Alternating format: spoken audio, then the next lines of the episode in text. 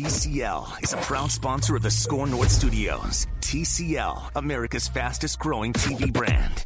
Stories of that game and what happened in the clubhouse is just fantastic. There's no game that can bleep you like this one. It's Reusse on baseball. Let's go here. Manny Hill and Reusse. Reusse on baseball. Uh, Buster Olney will be talking to uh, a little later here. Manny, also, this is being recorded on uh, Tuesday afternoon. All Star game later tonight. Are you an All Star game guy? I am. Um, I I will admit that I'm not as into it as I used to be when I was a kid. Yes. When the mid '90s, mid to late Yeah. '90s, that was Mm-hmm. that was the pinnacle of it for me. You know, I was one of the few guys who wasn't offended by the home field advantage angle of that thing Okay. because to me, baseball when you're playing such a high percentage of your games in the other, you know, in your own league, I never thought that record. If you had a better record in the National League than the American League, uh, it didn't mean you were a better, you know, team. And especially now, uh, the the way it is. So any, anyway, I, I that didn't bother me, but you know, it's uh, I, the one thing I appreciate about the baseball All Star game. It's the only game that can play the game. Yeah. it's the only All Star game where they can play the game. Hockey, they now are playing three on three. NBA, it's a great show. If you like, nobody even try to guard And anybody. dunks and things like that. yeah. And uh, of course, the NFL. Uh, they've done all kinds of things in the NFL trying to get contact back in the game without getting anybody hurt, and uh, that's that's not due. So I I do I covered a lot of them.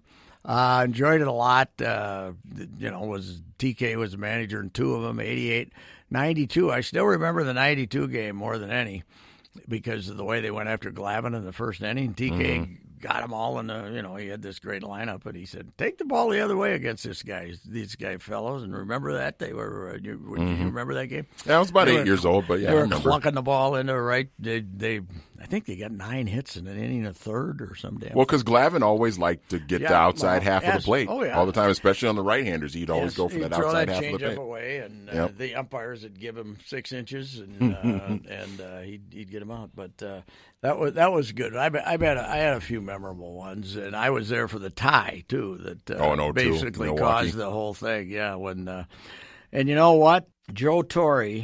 I think Brenly was managing, right? The National League. Mm-hmm. And Brenly ran out of pitchers. Torre still had a guy, you know, a starter that he'd left to pitch in case it went to extra innings. And Torre took Brenly off the hook and went over and said, Hey, we don't have any pitchers. He had a pitcher. Brenly had Used up everybody. used up all his pitchers. So Torre bailed him out. But, uh, you know, All Star game comes back to Milwaukee. Yeah, yeah, yeah. Oh, the fans were agitated. Yeah. Agitated. I, well, I just remember the Boo Birds was out there when Oh, they, they when mad. they got that last out, and that was it. Yeah, and they that, were that crowd in. Milwaukee was not happy. No, they weren't. And uh, do you know that there was a period, and now this is uh, long before you, I think it's 59 to 62. They played two. You know what? They what? played two? I was wondering about that because I remember looking up Harmon Killebrew's Wikipedia page just All-Star randomly games? out of the blue, and it told me the number of All Star games that he made, and it would have some of the years that he made it listed. Made twice. 17 All Star games in 14 years, Yeah. right? Yes. The reason was the All Star game was used to fund the pension for the baseball player, for the players. They were, you know, the union was. You didn't have Marvin yet, the Mm-hmm. smartest man that ever lived, uh, Miller, and they were they were fighting to get some kind of a pension, and the cheap ass owners wouldn't put any more money into it. So their uh, their solution to get the players was to play a second All Star game. they were playing two of them, and what they would do basically is bring the same players, except the pitching staffs would change. So, you know, you'd you'd have Willie Mays playing both of them, and you know the the lineups mm-hmm. would be pretty much the same. They might make a change here or there. Somebody might get hurt or something, but they would change quite a few of the pitchers. I don't know if they changed all of them, but they changed quite a few of the pitches. But by that second All Star game, you had guys like Dave Stenhouse starting the game and stuff like that. I mean, it was it was a complete fiasco. And they So, so how did they? How did they like? When did they play? Did they they split them played one good, in uh, July and one in August. okay, They would play one in uh, like three weeks later. okay. And I remember uh, uh, it uh, they he, as dumb as those guys were and as uh, cheap. They finally somebody said, you know, this is pretty idiotic, fellas. this You is know, pretty stupid. This is, yeah, yeah. We, we we don't need two of those because I don't think, and in some cases, I don't even think the second one was selling out, and you know, Oh, wow, okay. they were re- de- de- detracting from both of them by doing it. But yeah, it's uh, yeah, people are confused when they run across that, and I can tell you. As a young fan of baseball, I was confused too. But uh, anyway, that was. Uh, but the All Star game, it's uh, you know, the one thing you always uh, guard against is no rain. Okay. Yeah. Uh, I think was it Oakland where I covered the one 15 innings 1-0. That was boring.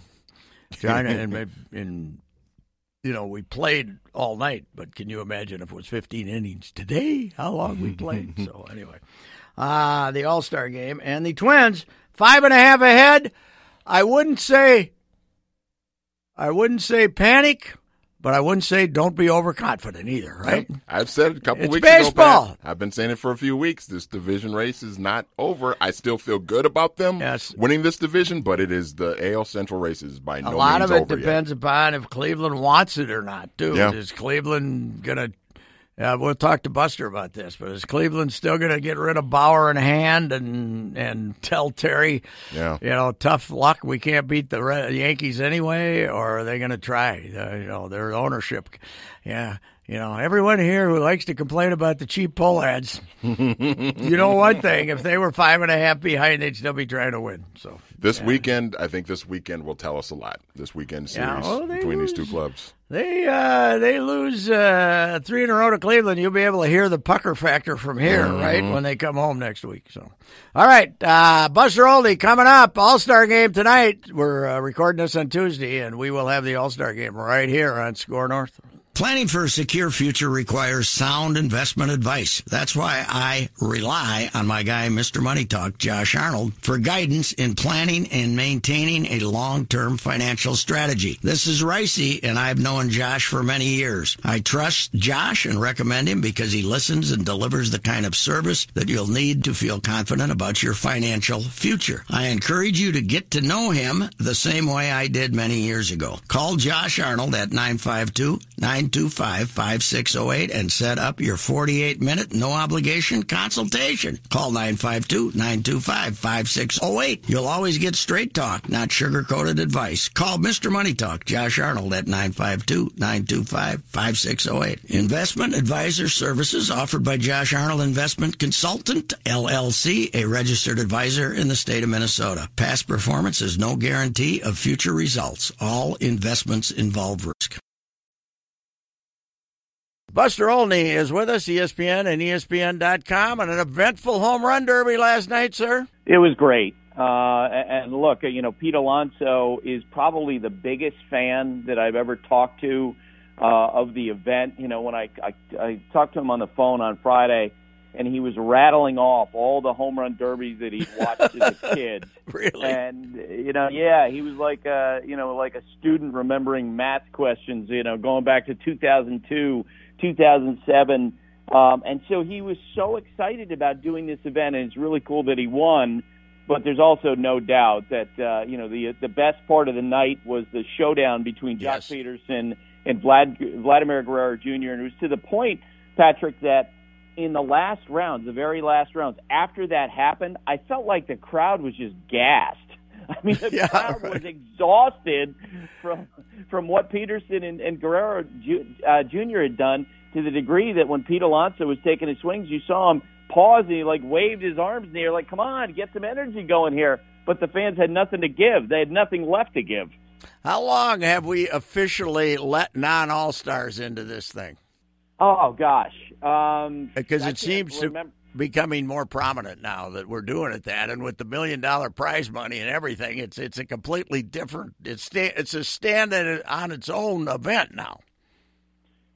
As it should be, Yes. right? I, I'm I'm going to be really curious to see, you know, what uh, you know how the All Star Game ratings compare to the Home Run Derby ratings, because I get the feeling that it that it, this this year has a chance to be the first time that you're actually going to see higher ratings for the Derby than the All Star Game, because the All Star Game, I, the the Home Run Derby in itself you know, I, I think baseball has done a really good job of this new format that they fell into that year that they had the rain in Cincinnati, and Todd Frazier and his brother Charlie put on that great show there. Uh, and as you say, the focus on getting the best home run hitters, the most interesting home run hitters in there.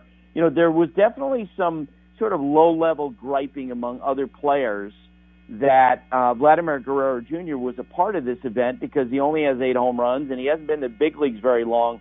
But once you saw the event begin, yeah. and you saw the, the the the such an easy power that he has, it made all the sense in the world. And heck, for baseball, you talk about branding. You know, for casual baseball fans who weren't aware of who he was and how good he could be, they certainly were a bit after seeing that. Uh, seeing Pete Alonso, though, you think Mets, don't you? You think uh, 1962 Marv Throat. It was before your time, but you think the early Mets, these everyman type of uh, players that uh, you know, just he looks like a guy that they uh, found drinking in a bar about a mile and a half away from the ballpark in Queens. You know. One hundred percent. Uh, there's no doubt about it. He actually, for me, um, reminds me physically when you're around him and how he compares to other other baseball players. He reminds me of Rob Gronkowski. Like he's baseball's Gronk. Yeah, you know, right. He's this big guy who's kind of goofy and and fun and funny and so sincere and so genuine. He's having such a good time when he does it.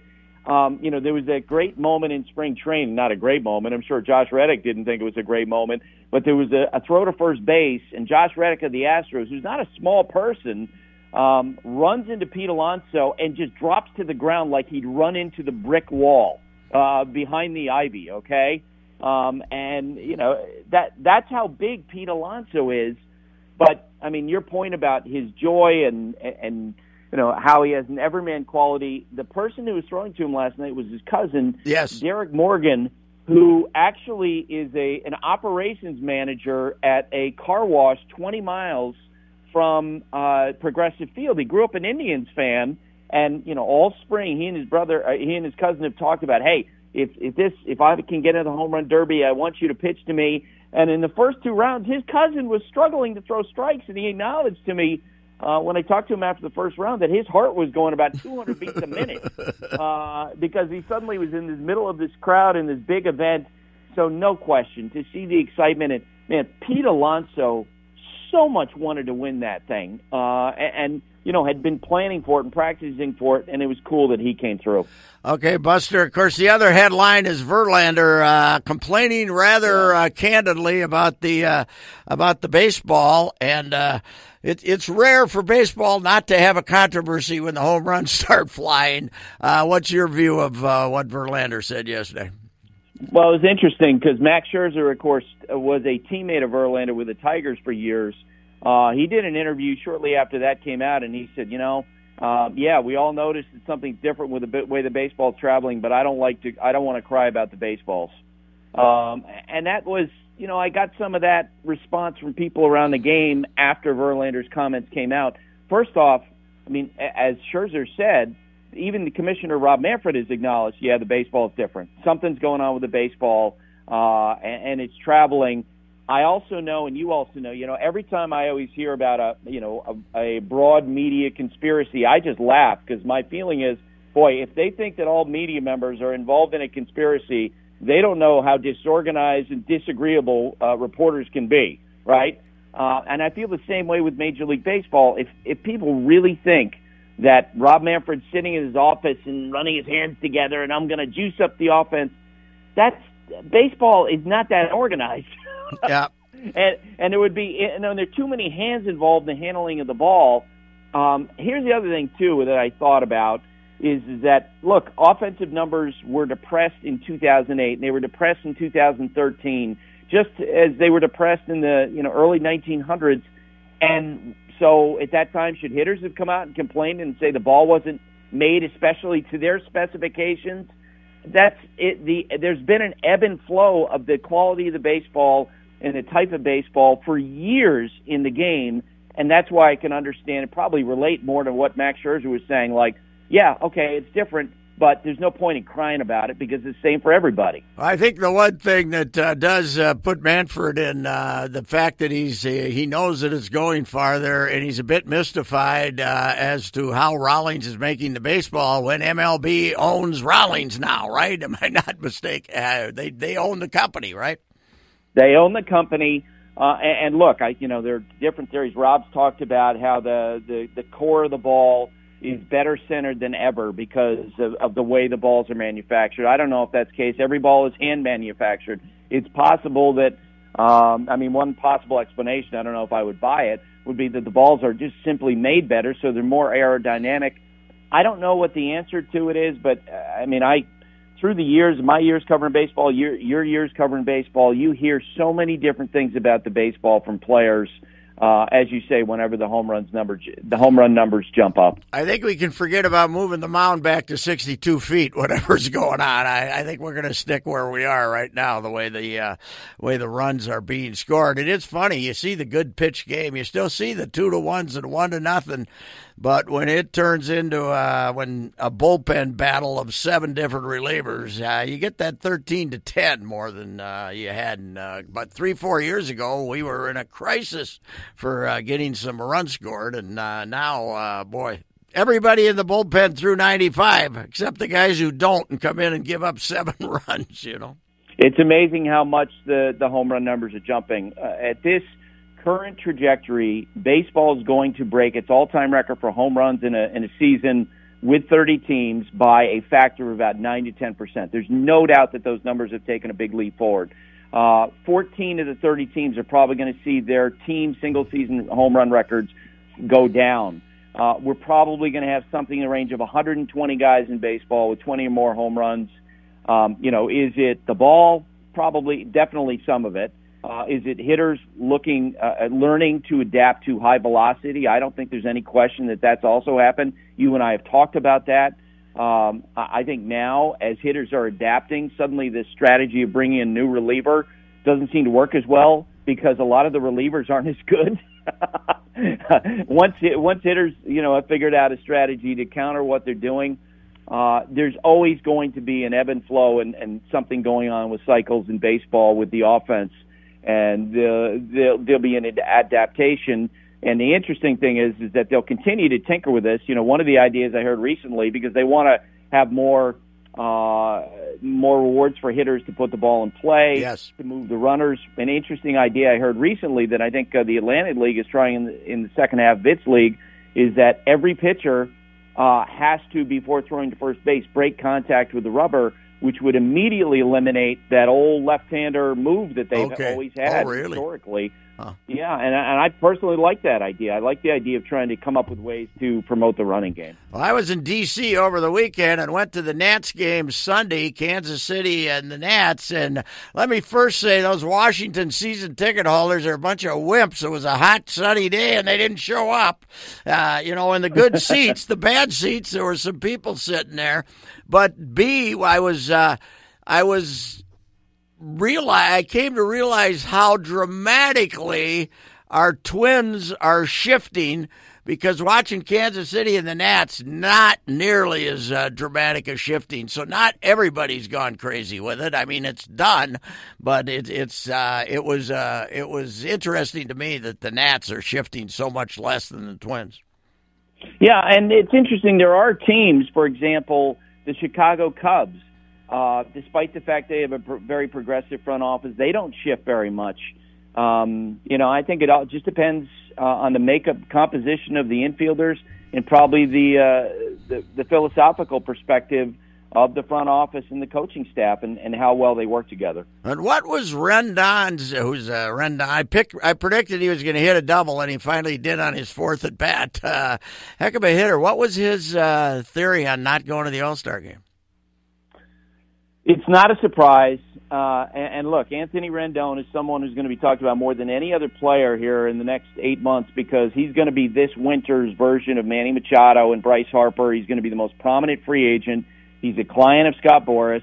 Uh, there were talks uh, in uh, uh reports in Washington when you were there that they had started up talks with Rendon Um, I, I've all along thought that he might go back there because Patrick he doesn't like a lot of attention.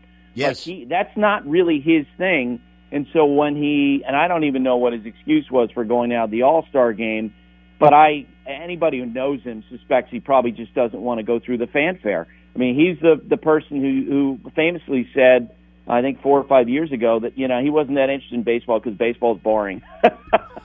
and, and yeah, and uh, I suppose he figured that you know when you when they have the the press conference, the mass press conference, he'd be sitting there, have all he'd be asking about is free agency, and he probably didn't want to talk about it.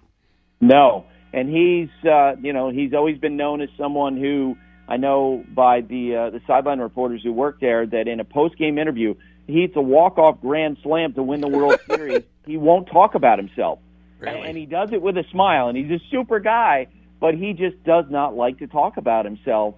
And so I agree with your conspiracy theory 100% that he did it because he didn't want to go to Cleveland and talk about himself for two days. So, uh, did you get a chance to talk to Francona to uh, find out what's happening with their? Their I think twenty two and nine. Is it twenty two and nine since the start of uh, since June fourth when they beat the Twins, I believe.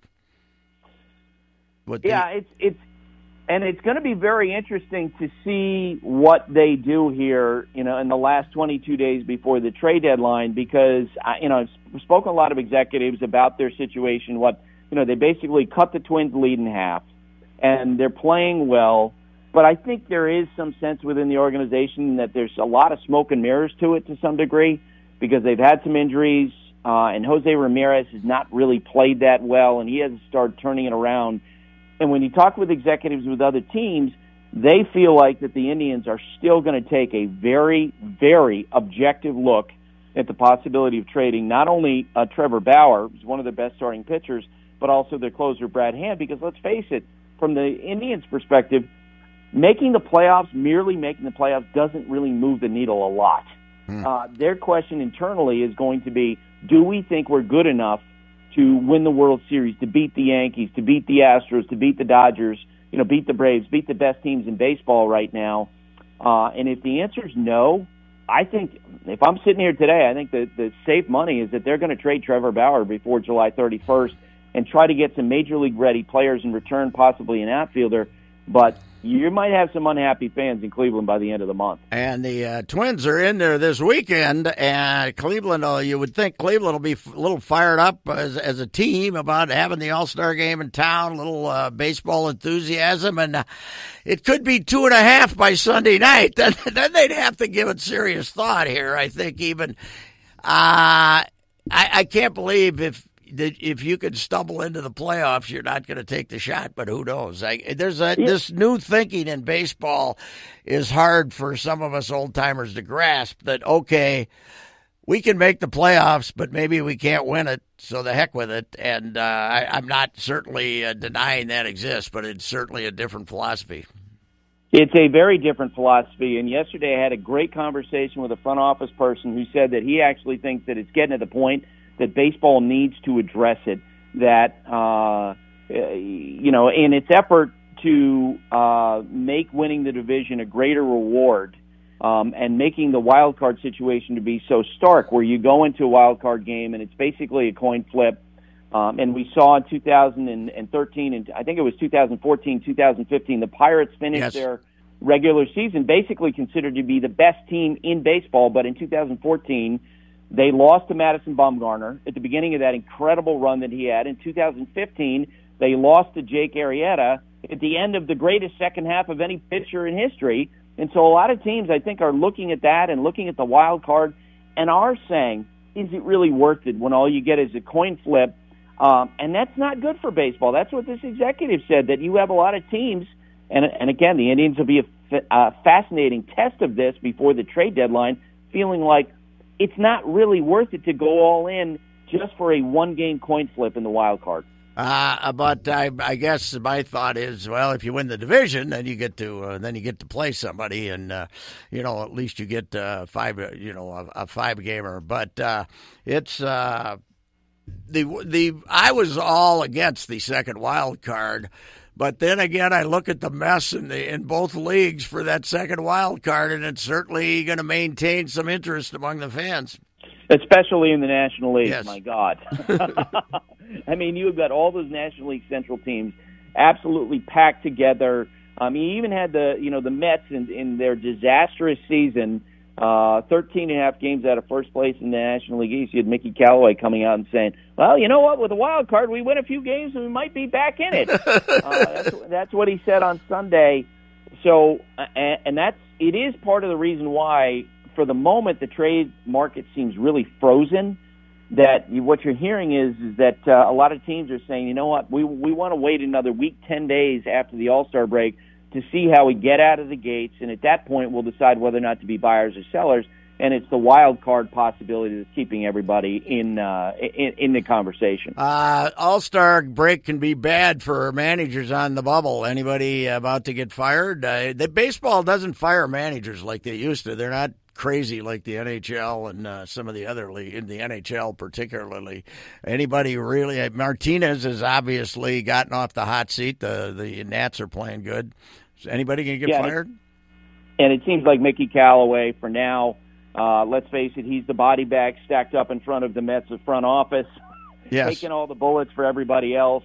Um, so I don't think he's going to be fired. The interesting thing is, among other teams, there's a lot of conversation about what the Cubs are going to do with Joe Maddon. Yeah. Last week, Theo Epstein, the head of baseball ops for the Cubs, was very outspoken about, you know what, we might need to make some changes and we might need to do some things. And he was talking about, uh, you know, continued problems and we're trying to figure out why we, we're so sloppy. And uh, look, I've known Theo a long time, and I don't know if he was alluding to Maddon or not, but here's the fact of the matter. Maddon's contract runs out at the end of the year.